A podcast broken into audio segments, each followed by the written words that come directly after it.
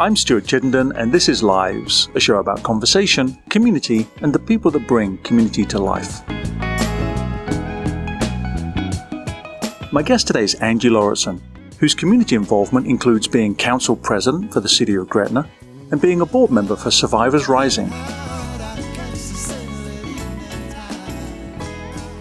Angie Lauritsen's ties to Sarpy County started the day she was born in Bellevue at the Offutt Air Force Base Hospital. She grew up living on various military bases and eventually landed in western Iowa, moving to Gretna with her family around eight years ago.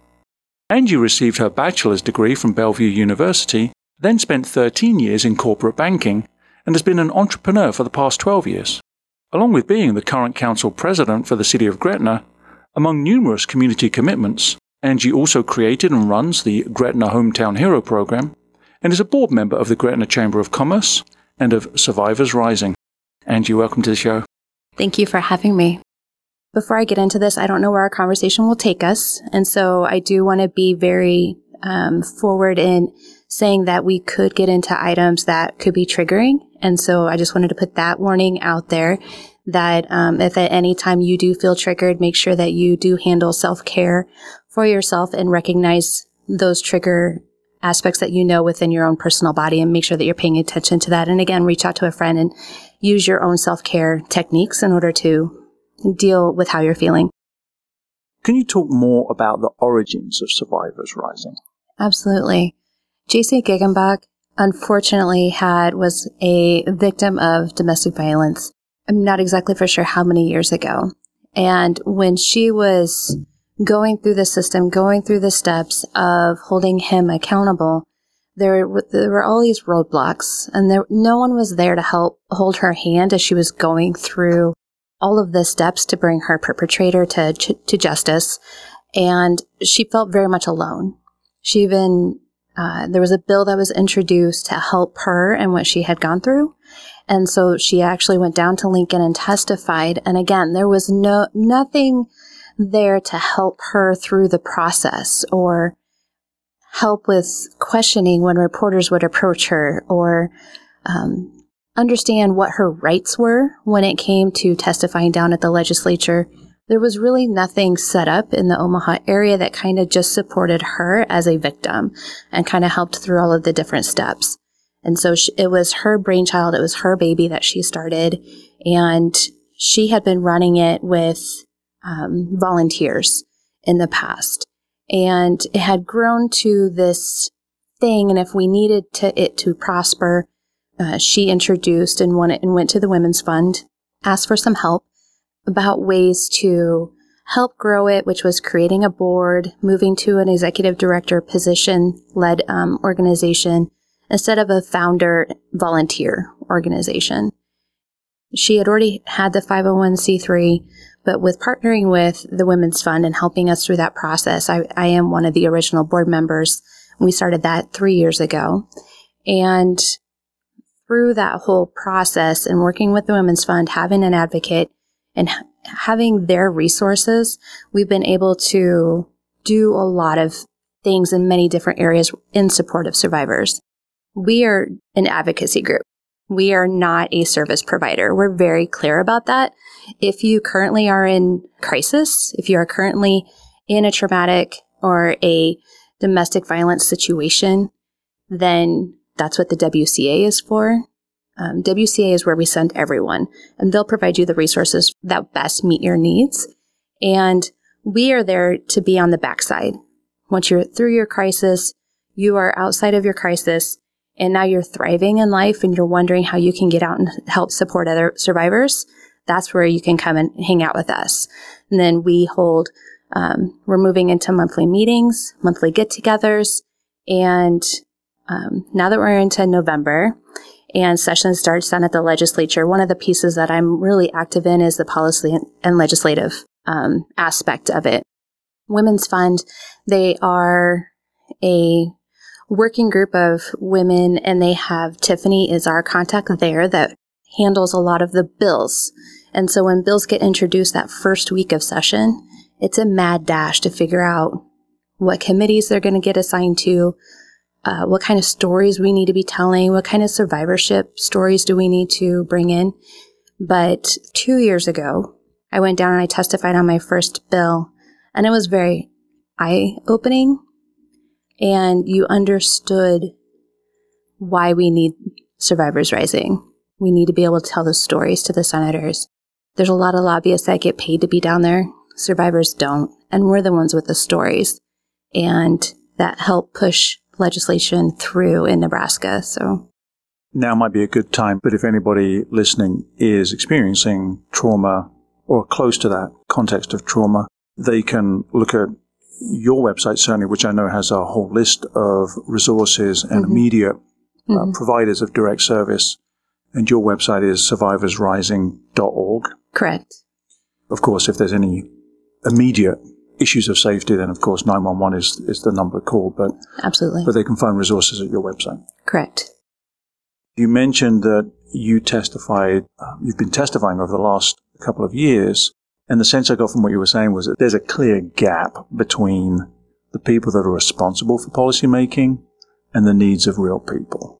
I wonder if you might elaborate on that a little bit. What is it that they're not understanding and what might be coming around the corner as we look at the next legislative session, which begins here, as you say, um, in just a month or two. Absolutely. So I get this a lot. And, and this goes for like, why do we still have a legislature, right? Like, we've been doing this for what, 100, couple hundred years, you know, 150 years. What bills do they need to be doing? Like, why are there so many bills that need to be enacted? Haven't we covered everything?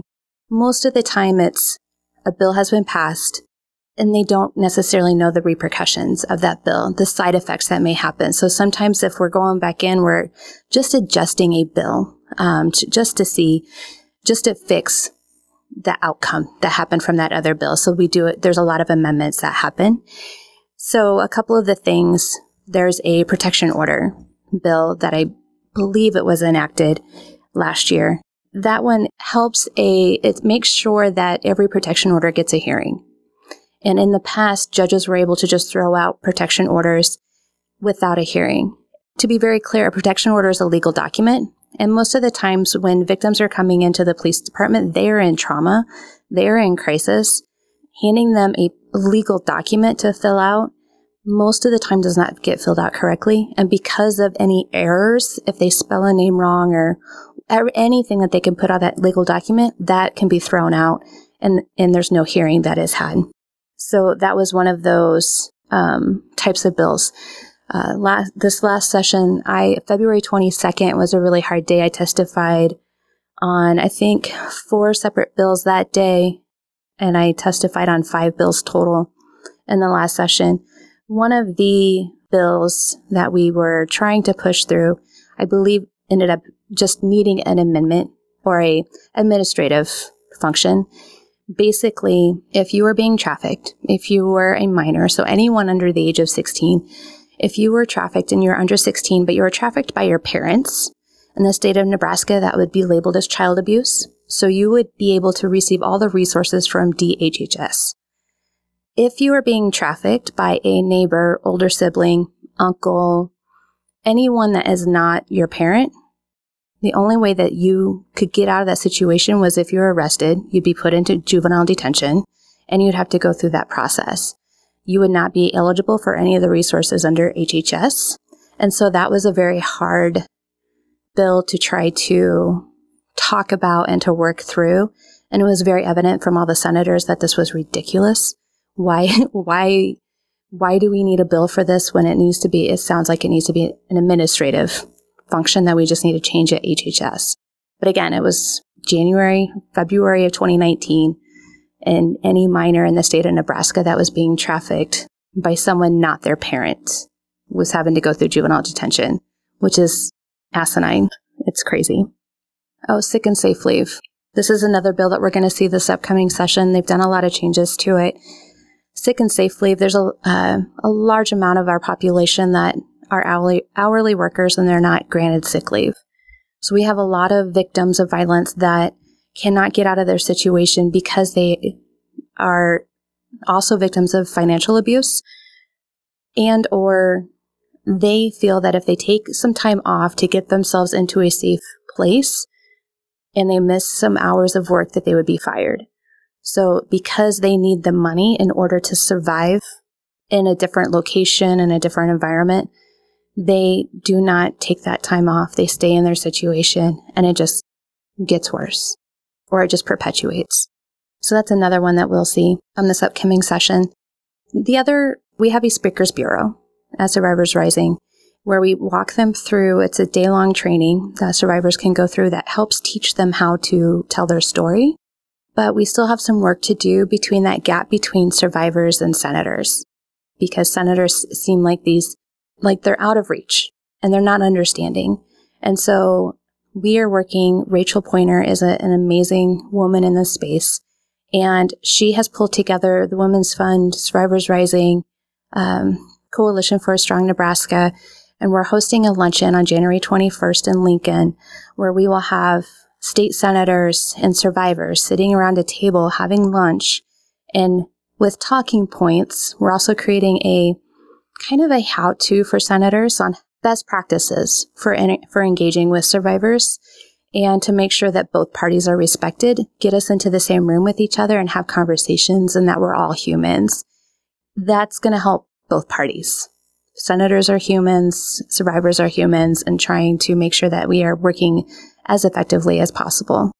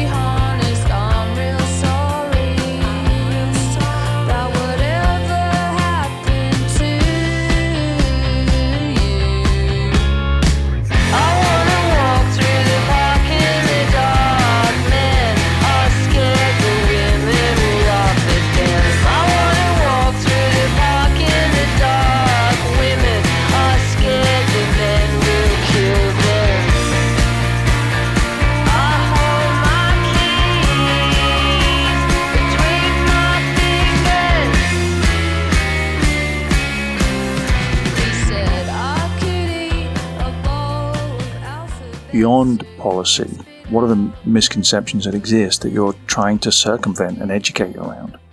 You know, I I think back to when I was a kid. You know, I I'm 30 years post crisis, so I think about when I was went back to my childhood. On the outside, we looked perfect. We were going to church 3 days a week. My dad was in the military. We went out and did things as families that families do. We looked absolutely like the perfect family. But at home, it was, we were trying to survive each day. And when I would go to bed at night, I would say, I, I got through today, but now I got to get through tomorrow. And it was literally just learning to get from one day to the next. Now, when I go out into the world and when I engage with people, when I encounter people, it's very much from a place of compassion because I don't know what their life has been like before I met them that day. And I do my best to not judge anyone on how I'm meeting them or how they're meeting me that day. Just because I, I know what I've been through and you can't look at me and know what I've been through. And I can't look at somebody else and know what they've been through, but we all have a story and we're not special. The, the statistics on domestic violence, on trafficking, it's, we have statistics for those that have been reported.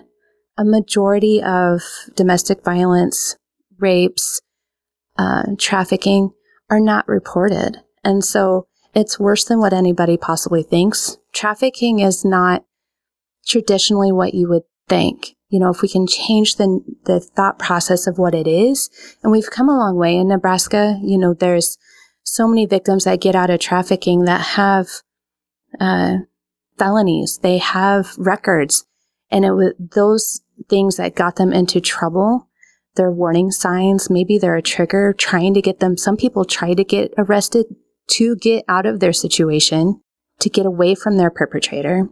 But we need to be able to get them out of those situations and expunge their records if we possibly can because they were victims. and making sure that we they are treated as victims instead of as perpetrators themselves. So it's really trying to change law enforcement and how they run into different um, individuals. And we've definitely been working. We have a good attorney general that's really put a focus on trafficking in Nebraska. But it's one of those with, with I 80 and 29, there's definitely a lot of work that needs to be done and we can be doing a lot better. I, I don't have a huge ream of uh, data, as it were, to share, but looking at some of the work that you've done, some of the work that the Women's Fund of Omaha has done, and others, the, the Women's Fund, for example, says that every month 900 individuals are sold for sex online in Nebraska, with 70 to 75% of those sold showing signs of trafficking. And I don't have data for Sarpy County, but domestic violence arrests in Douglas County, neighboring to Sarpy, have increased by 49% over the period measured between 2015 and 2017. And more than 5,000 unique victims were served in Douglas County. So this idea that we're in the heartland with all that an expression like the heartland conjures, we're doing ourselves, I think, a disservice if we don't turn and face what I think is a bleak and dark um, stain on what is happening in our communities. So, what are some of the other um, challenges that survivors face? I sit here as a person of privilege and I'm very aware of my privilege. I happen to be a Caucasian female. Uh, one of the challenges that we really need to work on is violence against Black women is another initiative that we are starting with Survivors Rising, partnering with them and their board and with uh, Women's Fund. People of color across the board are not treated fairly, in my own opinion, when it comes to any forms of violence against people of color. They're not given the same treatment, and we need to do better. I would love to be able to expand on that, but again, I'm speaking from privilege, and I want to be able to help in that space as much as I possibly can. What kind of pushback have you encountered as you've been doing this work? What kind of crass or inconsiderate or ignorant encounters you've had as you have tried to advocate for survivor voices? Probably the biggest pushback that I've received is this is hard to talk about. People would rather just like put this in a pocket, stick this in a back room and not talk about it because it's hard, it's very hard and it's difficult to talk about. We want to act like it's not happening. When the statistics come out in the state of Nebraska and Douglas and Sarpy County, and these huge numbers come out of victims, like, it's much easier to be like, yeah, no, that's not happening. Like, I don't want to talk about that. Can we talk about, I, I do this in meetings all the time. My husband calls them like truth bombs.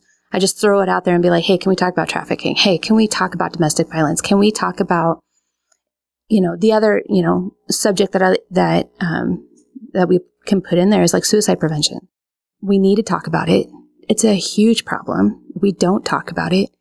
And, but you can only shed a light on it if you're ready to start talking about it. And we have to, if we want to help these victims and teach our young people how to respect each other and their bodies and make sure that they have respect for their own selves and what healthy relationships look like, then maybe we can solve some of these issues moving forward. But we need to make sure that um, it's okay to start that conversation. It's okay to have hard conversations. We're not going to fix anything if we act like it's not happening. We're not going to fix it if um, if we're not willing to talk about it and come up with common sense solutions.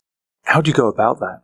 As in, so do you have any advice for how people listening, whether they've experienced this kind of trauma themselves or knowing that it happens probably closer to them than they actually know, how other members of the community can initiate and engage in uncomfortable conversations? Yeah, so we talk about this a lot. So one of those first questions that you can ask is Do you feel safe at home? Do you feel safe here? where, wherever, whatever space that you're occupying, ask them if they feel safe. And then you tell them, you are safe here. I am a safe place. And if you need to talk, I'm here for you. And it's just listening to other people and paying attention to different things and not letting people make excuses for their behavior. If something starts to, if somebody is personality is changing, tell them that they're in a safe space and you are that person that they can talk to, but always be willing and on the lookout for anything that people might be going through and be that person that they can talk to, be that resource for them. I try to carry information on me for whatever situation I might be in so that it, that if I run into somebody that um, could be suicidal, you have those questions, you have the, the number that you can call. Same thing with domestic violence. If you're aware of it and you're on the lookout for it, then you see it more and you can spot it more. But I also work in this area, in this space. So it's, it's hard not to think about it. But I also grew up with, you know, 14 plus years of ongoing abuse. So again, I, I, I suffer from the thought of everyone grew up the way that I did and that was the normal. So everyone knows that. And that's not the case. But thankfully, that's not the case. You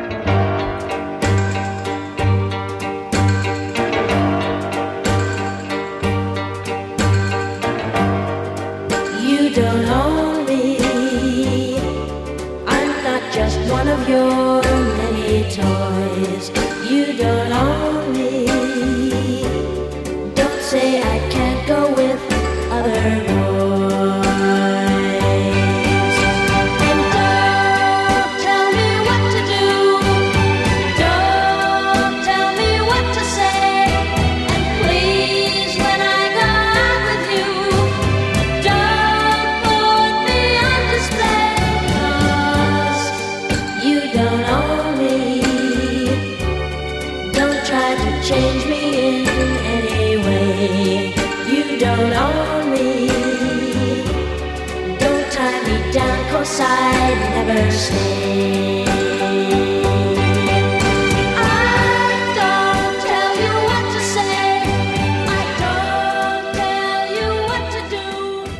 not incumbent upon those experiencing that trauma to be the ones to save themselves. And yet, it then makes me uh, wonder for, for perhaps people like myself that that aren't in trauma and look at the world and just see people acting normally. How do I know? Because I certainly don't want to assume that everybody around me is is experiencing trauma, but I also have to understand that the, the data tells me if there, I'm in a room of 10 people, one of them probably is experiencing some kind of Mm-hmm. angst. Yeah. What is the statistic? It's one in three women under the age of 18. I could be totally wrong, so don't quote me on that. And one in five men have experienced sexual trauma in their lives. So I was at the Women's Fund Luncheon yesterday. 1,200 people were there. One in three women, one in five men. And you could actually start to divide the room into this is how many people have been sexually assaulted. And that's how I join the world. That's how I go out into the world, knowing those statistics and keep in mind those are reported. That's not unreported. And, you know, so I, I think back, I mean, there's challenges when, when you do report, you know, um, I was taught early on and, um, unfortunately, I was taught at a very early age that I won't be believed if I, if I do report. You know, the first time that I was raped, I was four. And when the same uncle tried to move in with us when he was 19, I was nine. He was 10 years older than me. I was nine and went to my parents and was throwing a holy fit saying, he cannot move in with us. This is what happened when I was four. I could describe the date to them. It was only five years previous that this had happened. And they didn't believe me. It was like that. Well, I'm sorry that you feel that that happened was how it was approached to me. We're just going to have him. Will you feel better if he comes in and apologizes? It's like, hell no. like, I'm not going to feel better, but I'm nine. Like, what choices would I, was I given?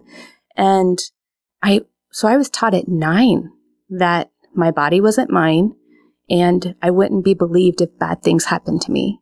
So I was taught early on, and I'm not alone in that aspect.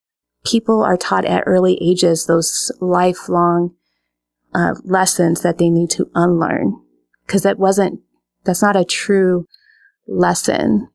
If you pay attention to your body and your, you respect your body and your space, But when I was that little, how do you know? Like you're listening to these parents that are supposed to be your caregivers. They're giving you all the love and support, kind of. It was, it was a really bad situation, but that was all that I knew.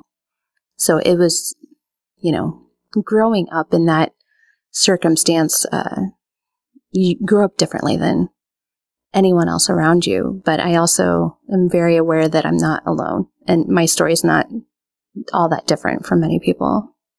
To the degree that you feel comfortable and safe, would you mind sharing your story? And I'm thinking about that more in terms of how we might move on from that in our conversation to use that as a way to share something that is valuable to the community at large. What lessons from your own painful trauma we perhaps as as a community and as listeners can then begin to get our arms around about what we need to do and think about to both deal with trauma that has happened and also to think about preventing trauma in the future. Sure. So I'll try to keep it Reader's Digest version as best I possibly can. But I always, when I talk about my story, I like to like reiterate where I'm at now. I'm great now. Been married to my husband Jason for it'll be 15 years this fall. I believe it's because of him that giving me the space to have confidence in myself. He's the one that helped provide that to me. Nobody else did. And I'm able to be the person that I am today, mother of three, 22 year old that just got out of the Marine Corps. I got a 10 and 11 year old. You know, we have a very successful business and life together. I am doing great. So I just, I like to start off with that because when I first started telling my story, I would forget that piece and people would come up and they'd be like, are you okay? And then they would have tears in their eyes. And I'm like, oh my gosh, I totally forgot to tell you that no, I am like nailing this life thing. Like I am doing great. So it's a long history, but as we all have. Um, but my, my mother grew up on a farm, very sheltered in her life, very much of a church goer, church girl. And she got pregnant and they got married and about she was 18 he was 19 and he was in the air force or had enlisted in the air force and so i found out that my father started beating my mother when she was six months pregnant with me and she was isolated they were on a base in mississippi i believe and so she was very isolated but had been brought up in a world where you stay together for the children she was pregnant with me you stay together fast forward I was three. We were living in Bellevue. He was stationed at Offutt. And I remember my brother and I were playing in the basement downstairs. I remember hearing a noise. Something made me sneak up the stairs to see something that I remember I shouldn't have been seeing. And it was, I had seen my dad holding my mother in comfort because he had just hit her. And that was my first memory. You know, as I said earlier, my uncle was babysitting us, experienced uh, the first time that I was raped, and I was four. And he was just like, hey, let's go play a game. And the game was come back to the bedroom, pull your pants down kind of game, which any four year old, you have no idea what, fine, I'll go play this game.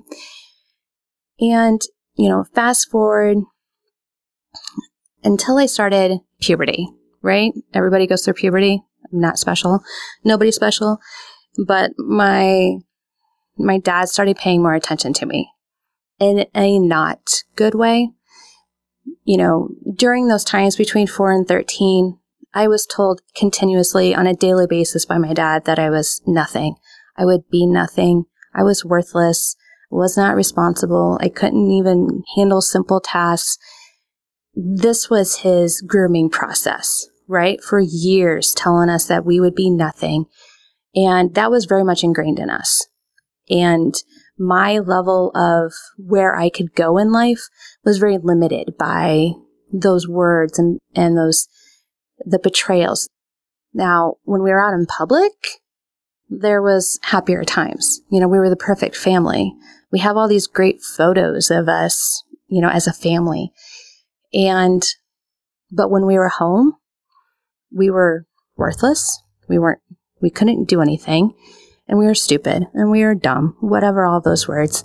I remember eating uh, food off the floor because we we were not good enough for that day to eat food at the table. Uh, there was days where we were um, told we weren't good enough to sleep in his house, so my brother and I were would sleep outside, and so we had years of being told and perpetuated this from him. And when I was 13 is when he started to show interest in me in a way that was very non healthy. Thankfully, I knew it was wrong. And something in my brain was like, he has been a monster, monster. The, I remember my brother being thrown across a room when he was two and hitting a wall and sliding down. The amount of times that we were beat and my mother was beat and I would hear her being raped every night. It was, it was such a horrible, I can't even, it's hard to describe all of that. But you get to this point in time where three o'clock in the morning, your dad's walking in with a new puppy to lay next to you in bed. And as he's petting the puppy, his hands roam. Thankfully, that didn't happen every night. Thankfully, I knew that it was wrong. And I think he knew that I knew that it was wrong. That didn't make him stop coming in to the room every night or some nights. But, you know, it had gotten to a point where I knew we were getting close to a point of no return. I, he was pushing on me in ways that I was not comfortable with. And fortunately, I was babysitting my aunt's kids. She was the lead singer in a band. So I would stay the night at her house. I'd invited my friend from high school. We were freshmen in high school. No, we were eighth, eighth graders or ninth graders. Excuse me, but I knew I had just turned 14. So she had come with me. And while we were there babysitting, the kids had been put, it, my cousins had been put to bed. I tell her the story about what's been happening. And she's like, you have to tell, you have to tell her in the morning. So we get up, it's a Sunday morning and I go in, I ask for some time with my aunt. I tell her what's been happening. Her first response was, it was only a matter of time. And at 14, I knew that he'd done the same thing to her when they were kids. And that was a real eye opener to me that this was their, this was the point of no return. So when my mother came to pick me up, my aunt sat with us. As I told my mother what was happening, she was picking us up to take us to church. And I told my mother that morning that Rob and I, my brother and I, had come up with a plan. We were running away. She could either be part of the plan or we were going to do it ourselves. We went to church. We told the pastor that we needed to speak with him afterwards because she needed to consult with the pastor. And I remember her sitting with us at the back of the church. My mom played the piano. She was the treasurer. She did Sunday school, which now that I'm older, I learned she signed up for all those jobs. A, she loves church, loves God, but it was also ways to get her out of the house and away from the abuse was we went to church three nights a week, mostly for her to practice the piano. So we went to the pastor's house after church for a consultation. And that pastor that day looked at my mother and says, The Bible says that you need to obey your husband. And he looked at me and he says, The Bible says that you need to obey your father. I would suggest that you go home.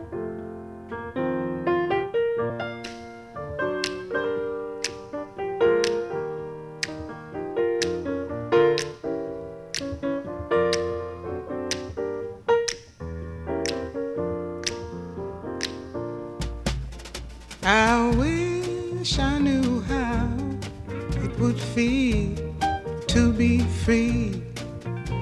I wish I could break all the chains holding me. I wish I could say all the things that I should say. Say them loud, say them clear for the whole round world to hear. Thankfully, my mother did not listen to him. Unfortunately, my brother's birthday was the next day, so all the family was coming over And we were having this big birthday celebration for my brother. I, I remember being in my room with my cousins and being like, don't be surprised if you, if we show up at grandma and grandpa's house tomorrow. We made out this whole plan. My dad was going to work that night. So we, um, he goes to work that night. We pack our bags. We pack up all of our stuff. My dad works overnights at the post office, or he did back then. And we're like, well, we'll get up at five. He gets off work at seven. We'll get up at five and we'll go to grandma and grandpa's house, or we'll drop you off at your friend's house so, that we could still go to school.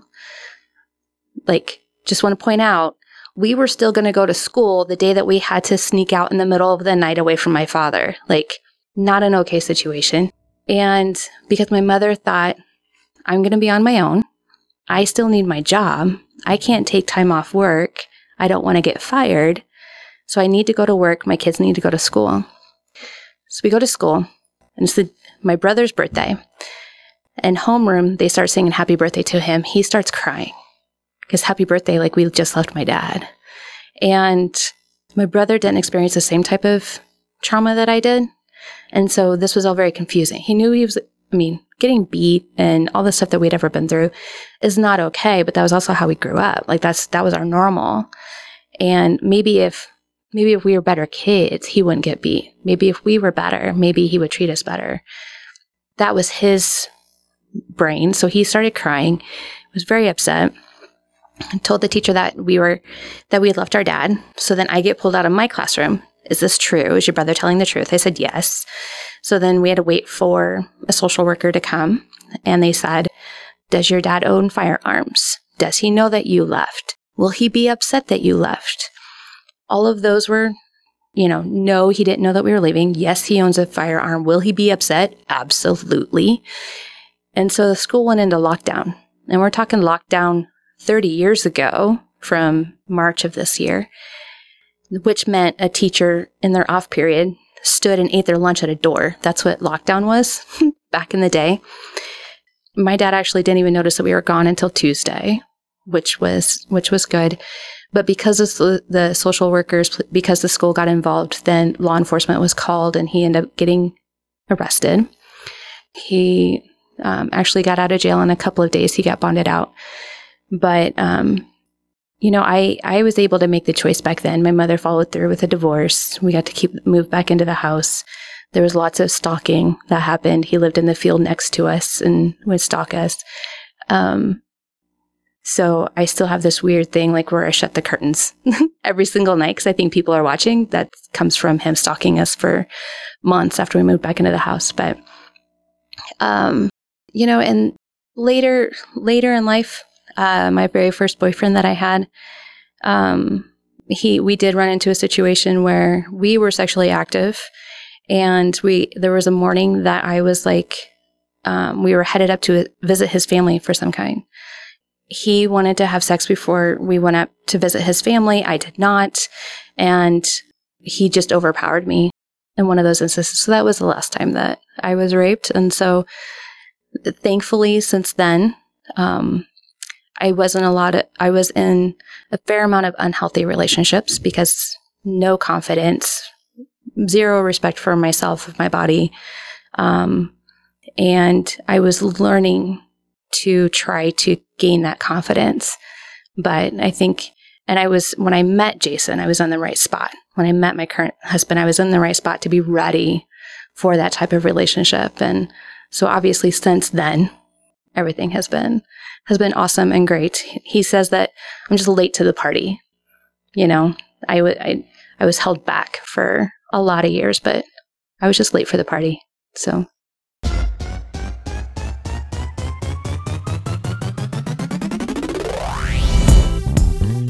You know I love music. And every time I hear something hot, it makes me want to move. It makes me want to have fun. But it's something about this joint right here. This joint right here, it makes me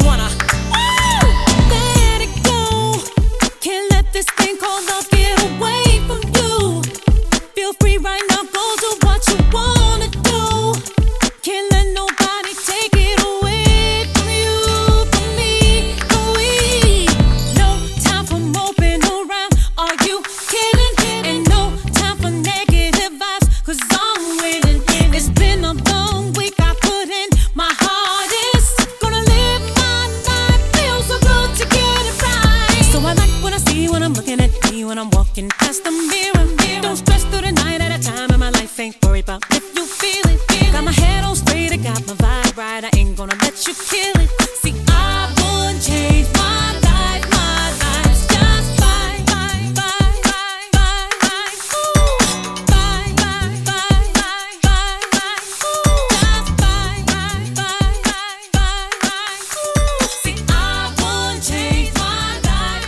So it's painful to hear. How have these experiences shaped how you now approach the work you do to help other survivors, but also I think to help any any of us, all of us as a community generally? What have you drawn from that is helping you to to do the work that you do? You know, when I first testified down in Lincoln, I had so many people reach out to me and they were just like, thank you for your voice. Like, you're making it okay to talk about this. Like, this happened to me. And I knew at that moment that I can't stop sharing my story because every time I share my story, I give permission to somebody else to share their story or to acknowledge what happened to them. A lot of people don't even realize that they're uh, trauma survivors until after they hear a story and they're like, oh my gosh, that totally happened to me. I just, you know, I repressed it and you forget about it. And that's what our brain helps us with. Like the very traumatic things in our life that we go through, it's like, I'm going to wash that out of your brain so you can function in life. You know, when I talk about what, you know, whenever you're in a violent sexual encounter, you're being raped. There's a, something that happens in your brain that's like, I need to go to a place so that I can mentally get through this. And I want this to be over so I can forget about it sooner. And so when it comes to trauma survivors, I try to meet them in their space where they're at. I know what my lane is. I am not one because I recognize that survivors can be in any realm of their survivorship story and they could be triggered by anything that you may see or do. It does put me in a cautionary place of I just want to love on them and know that I'm there to support them as best as possible. But my work, I think, needs to be down on the advocating side. When I became an elected official, I was like, what's my superpower? I don't know what my superpower is. I don't like, what can I do? I don't know what I can do. And it took me a while to figure out what my superpower was. My superpower is that other elected officials will, will answer my phone call. They'll reply to my email. They will meet me for lunch. They'll meet me for coffee. I have better access to other elected officials because I'm an elected official. That's my superpower. I make them have these conversations. I make them face what these survivors are going through. That's my lane. That's where I'm going to stay. And I use my voice to give permission to other survivors in order to use their voice also and to help help them in their journey however best that they where however best I can and where and where, where they want my help at. Wow. I mean, this should be like a, a, a multi-hour show. We don't, we don't have multi-hours. So it may feel as if this is getting a little truncated because it is by force of time. But maybe that's a nice segue. You talked about you're in a happy place in your life, and uh, as you said, sort of maybe late to the party, but but to some degree, you're achieving a lot of um, success and happiness in your life. Part of that seems to be the achievement of becoming an elected official, not least in a time when I think um, gender equity is getting the attention it's long deserved. So, talk a little bit more about the experience of campaigning to be an elected official and what the experience has been like to be an elected official. You know, we're in Nebraska. And and so I feel and one of the best things that people know me for and what um, they appreciate me for is that I show up. And the first couple of times I went down to League Municipalities, um, which is where all the municipalities go to learn about new laws. And there's great people that lead that. I love those guys. But you have some elected officials that when I show up at a thing, they said, hey, no, the clerks are supposed to be meeting in this room. And I'm like, actually, I'm not a clerk. I'm actually an elected official. I actually do belong in this room. Um, or I went, I remember explicitly going up to one of our vendors and grabbing some candy off of the desk to hand to my other elected official friend that was with me, who is a ginger haired 21 year old at the time. And she's like, you know, that candy is for the electeds. Um, who are you interning for? And I, I was like, no, we are the elected officials. You're actually our vendor. He's low on sugar. I'm just going to grab this candy. And there's, yes, I look younger. I'm actually 44, going to be 45 here soon. I do have that benefit, but no, I'm an elected official. And so I know because of those circumstances, I have to keep showing up to remind all of the older white males, which I love them. There's some that are great. There's some that are have some work to do. But I need to keep showing up. I need to keep reminding them that I am an elected official and that it's okay for a younger female to be in this role. You know, just after yesterday, you know, yesterday we were at this luncheon and it was very much of a we need more women to run. We need more people of color to run. We need more women to run, support them, love them, cherish them, support them. And then I go to an, uh, an event last night and it's a cocktail hour. And I have a dear friend of mine that is there and she, she loves to introduce me. Hey, this is Angie, city council president out in Gretna. And she's introducing me. And, um, I, when you're running for an office and you're getting introduced that you are running for an office, this other lady that she, I was, she was introducing me to was like, really? Seriously? No, oh, you are being serious. You seriously? You're doing that? And it like, I was like, yeah, I, I don't know how to respond to that. And after being at this luncheon with all these amazing people that day and like saying we need to be sort of supporting these women, I knew in that instant we haven't done the work yet. Like we still have so much work to do. If we have other women that are shocked that women are running, we have work to do. And so, um, I, whenever I get into an encounter with somebody, I said, what office do you want to run for? I think you need to run for office. And I encourage anyone to run for office, no matter the gender, no matter their age, no matter their experiences. I've been in a lot of circumstances. You don't have to be all that smart to be an elected official. Please run. well, I do think you're pretty smart, so that may not be a complete requirement, but I do think you're pretty smart. What is it, given everything we've been talking about, that just in your life gives you hope that the future is going to be a more equitable, happy, compassionate, kind place?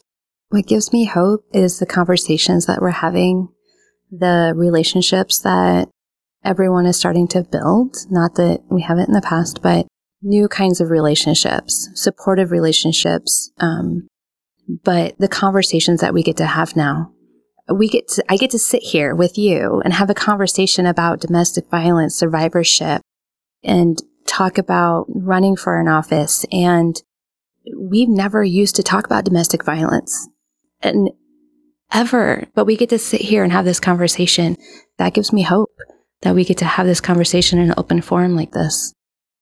There's a lot more groups in Nebraska that are popping up that support candidates.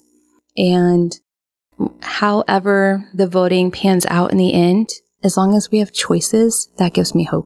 Angie, you give me hope. Thank you. Thank you for having me. We all do better when we all do better. That means everyone. All genders and colors just love one another. We'll have so much fun. My guest today has been Angie Lauritsen, whose community involvement includes being council president for the city of Gretna and being a board member for Survivors Rising. Again, Angie, thank you for being on the show. Thank you.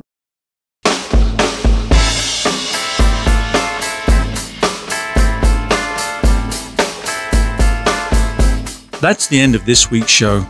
Our sound engineers are Mark McGaw and Dalamar McTizik. I'm your host and producer, Stuart Chittenden. Live's radio show is an executive production of Squish Talks. Find links to podcasts of this and previous shows via our Instagram and Facebook profiles at Lives Radio Show.